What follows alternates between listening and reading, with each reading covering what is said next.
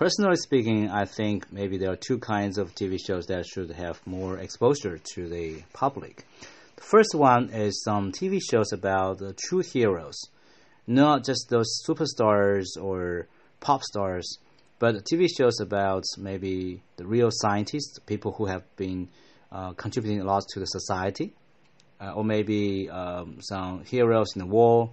So the people and the public should not forget them. Another kind of TV show is maybe some educational TV programs.